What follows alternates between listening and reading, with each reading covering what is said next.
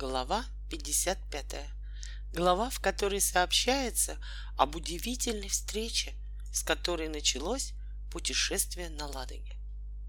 Так вот, если вы помните, дорогие читатели, в жаркий июльский полдень от Красной пристани Архангельского порта отвалил ледокольный пароход «Ладога», имея на своем борту большую группу экскурсантов. Среди них были и наши друзья Хаттабыч, Волька и Женя. Хаттабыч сидел на прогулочной палубе, вел степенную беседу с пожилым слесарем из Свердловска насчет преимущества текстильной обуви перед кожаной и напирал при этом на удобство, обеспечиваемой текстильной для лиц, страдающих застарелыми мозолями.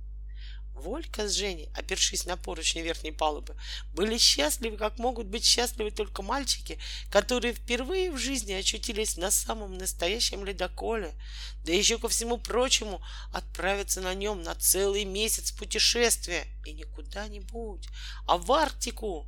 Обменявшись мнениями насчет пароходов, теплоходов, ледоколов, буксиров, карбасов, шхун, траулеров — катеров и прочих видов плавучих средств, пораздивших просторы Северной Двины, ребята притихли, зачарованные красотой могучей реки.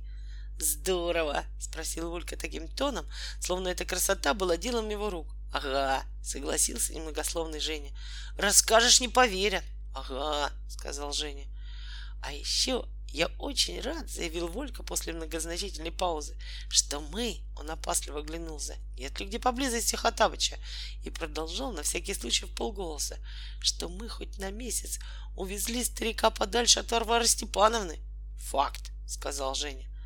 «Помощник капитана», — прошептал Волька, кивнув на проходившего мимо молодого моряка с рыжеватыми бочками на веснущатом лице.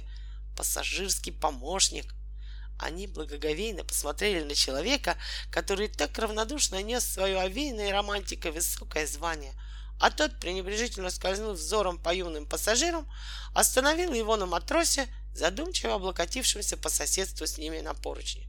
«Скучаешь, Евстигнеев? Так ведь опять на целый месяц, черт знает в какую даль!» Ребята удивились. Человеку не хочется ехать в Арктику? Какой-то ненормальный.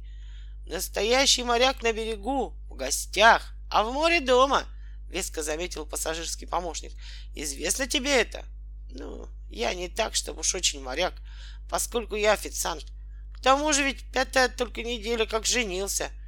Итак, сказал пассажирский помощник, считая по этой линии разговор исчерпанным, возьмешь на камбузе обед и отнесешь четырнадцатую каюту гражданке Кольцовой. Фамилия, как у Варвары Степановны, безмятежно заметил Волька Женя. Ага, сказал Женя. Экскурсантка пожилая, пояснил помощник капитана. Простудилась в пути. Ничего страшного, успокоил он официанта, хотя тот не проявил никаких признаков беспокойства за здоровье гражданки Кольцовой. Отлежится денек, и все будет в порядке. Значит так, давай, исполняй. И прояви к ней особое внимание. Заслуженная учительница республики. И кто-нибудь. Заслуженная и фамилия Кольцова, прошептал Волька. Бывают же совпадения. Ага, согласился Женя внезапно охрипшим голосом. Распространенная фамилия, вроде как Иванов. Так что величает ее брат Евстигнеев по имени, по отчеству, завершил свои наставления пассажирский помощник и сверился с записочкой, которую извлек из бокового кармана белоснежного кителя. А имя ее отчества Варвара Степановна у ребят потемнело в глазах. Мало что Варвара Степановна попробовал было успокоить и себя и Женьку Волька. Еще не факт, что это именно она. Но Волька вспомнил разговор в кабинете директора, когда он туда пришел на экзамен по географии и только безнадежно махнул рукой. Она! Именно наша! И что с ней сейчас будет, подумать страшно. Не могла поехать куда-нибудь в Сочи. А мы ее все равно спасем мрачно заявил Женя после короткой, но тягостной паузы. Только давай думать, как. Посидели они на лавочке, подумали, покряхтели по поводу невеселой их судьбы. Другим людям путешествие, удовольствие, радость, а им такая морока. Ну, раз уж так получилось, надо спасать учительницу. А как? А очень просто. Отвлекать. Сегодня еще можно было бы не беспокоиться. Сутки она пролежит у себя в каюте. А потом надо будет так делать. Один гуляет с Варварой Степанной или сидит с ней и беседует, а другой будет в это время отвлекать Хатабыча. Например, Волька с Хатабычем на палубе, Женя с Варварой Степанной беседуют где-нибудь подальше, в каюте, что ли. Неясно оставалось только, что делать, когда экскурсанты будут сходить на берег и когда все будут собираться кушать в кают-компании.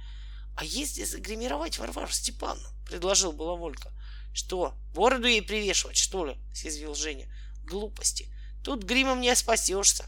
Надо будет еще подумать. «О, юные мои друзья!» — окликнул снизу Хатабыч. «Где вы?» «Мы здесь, мы сейчас», — ответили ребята. Они спустились с Хатабычу на прогулочную палубу.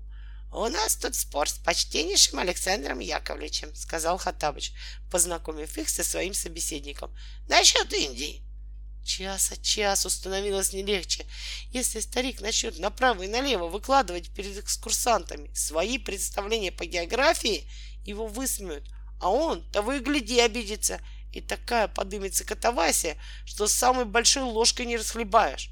Рассудите нас, о юные мои друзья, разве не Дели столица Индии? Конечно, Дели, подтвердили ребята. Факт, что Дели. Вот это да! Они были поражены. Откуда это у старика вдруг появилось правильное географическое сведение? Разве что из газет. Конечно, из газет. А почтеннейший Александр Яковлевич утверждает, что не Дели, а Бомбей торжествовал Хатабыч. И еще мы с ним поспорили насчет того, сколь высоко возвышается над нашими головами стратосфера. И я сказал, что точную грань между тропосферой и стратосферой установить нельзя, и что в разных местах Земли она то выше, то ниже, и что линия горизонта, которая, как это доподлинно известно из науки географии, есть только плод нашего воображения. Хатабыч, строго перебил его Волька, может, у тебя на одну минуточку? Они отошли в сторонку. Признайся, это ты у меня зачитал учебник по географии? Да будет разрешено мне узнать, что ты подразумеваешь под этим странным словом «зачитал». Если ты под этим словом подразумеваешь «О, Волька, что я, что с тобой, о якорь моего сердца, на тебе лица нет», у Вольки вдруг отвисла нижняя челюсть а взор его застыл, обращенный на что-то, замеченное им здесь же, на прогулочной палубе, за спиной старого Джина Хатабыча. Хотел обернуться, чтобы узнать, в чем дело, но Волькова запил. «Не надо оборачиваться! Умоляю тебя, не оборачивайся! Хатабыч, миленький, дорогой!» И все же старик обернулся. К ним приближалась под руку с какой-то другой пожилой женщиной Варвара Степановна Кольцова — заслуженная учительница республики, преподавательница географии и классная руководительница седьмого класса Б 124-й Московской средней школы. Хаттабыч медленно двинулся ей навстречу. Привычным жестом он выдернул из бороды один волосок, другой — «Не надо!» — крикнул страшным голосом Волька и схватил его за руку. «Она ни в чем не виновата! Ты не имеешь права!» Сзади на Хатабыча молча набросился Женя, схватил его в объятия и сжал, что было силы. Александр Яковлевич смотрел на эту странную сцену, оцепенев от удивления. «Ребята!» — властно промолвила Варвара Степановна, нисколько, по-видимому, не удивившись встрече со своими учениками здесь, на ледоколе. «Не хулиганьте! Оставьте этого гражданина в покое! Ну, кому я говорю? Костыльков, Богорат, вы слышите?» А он вас тогда превратит в жабу, отчаянно воскликнул Волька, чувствуя, что ему не совладать с Хатабычем. Или в колоду, на которой мясники разделывают бараньи туши, подхватил Женя. Бегите, Варвара Степановна, прячьтесь поскорей, покуда он не вырвал все из наших рук. Волька вам правду говорит. Что за глупая болтовня? Чуть повысила голос Варвара Степановна. Дети, вы слышали, что я вам сказала? Но Хаттабыч уже и сам освободился из цепких объятий своих юных друзей и быстро порвал оба волоска. Ребята в ужасе закрыли глаза. Они раскрыли глаза, только услышав, что Варвара Степановна кого-то благодарит. В ее руках были букет цветов и связка превосходных благоухающих бананов. Хаттабыч отвечал ей, согнувшись в изысканном поклоне и прижав руку сначала к колбу, а потом к сердцу. Наши три друга окончательно уточнили обстановку, собравшись внизу в их каюте. «А почему ты мне, Волька, не сказал еще тогда, сразу после экзамена, первый день нашего счастливого знакомства, что я подвел тебя своей самонадеянной и невежественной подсказкой? Ты меня очень обидел этим. Сказал бы мне, и я бы не мешал тебе столько дней своей назойливой благодарностью. И ты смог бы спокойно подготовиться к переэкзаменовке, так как это подобает такому просвещенному отроку, как ты. Так сказал Хатабыч, и в голосе его звучала самая неподдельная обида. А еще раньше ты превратил бы Варвару Степановну в колоду, на которой разделывают бараньи туши. Я, брат Хатабыч, тебя уж очень даже хорошо изучил. Все эти дни мы с Женей провели в диком страхе за Варвару Степановну, ведь ты ее обязательно превратил бы в колоду. А Табич покорно вздохнул. Превратил бы, не буду скрывать, в колоду или мерзкую жабу. Ну вот, а разве она этого заслужила? Пусть только кто-нибудь попробует превратить эту достойную женщину в колоду или жабу. Он будет иметь дело со мной, запальчиво воскликнул старик и добавил. Я благословляю тот день, когда вы вразумили меня изучить азбуку и приучили к чтению газет, ибо теперь я всегда в курсе, где какое море строится. И еще я благословляю тот день, когда Аллах умудрил меня зачитать.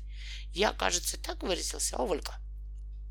Твой учебник географии, ибо это поистине мудрая и увлекательная книга раскрыла передо мной благословенные просторы истинной науки и уберегла меня от того, что я в ослеплении своем склонен был считать наказанием вашей высокочтимой наставницы. Я имею в виду Варвару Степановну.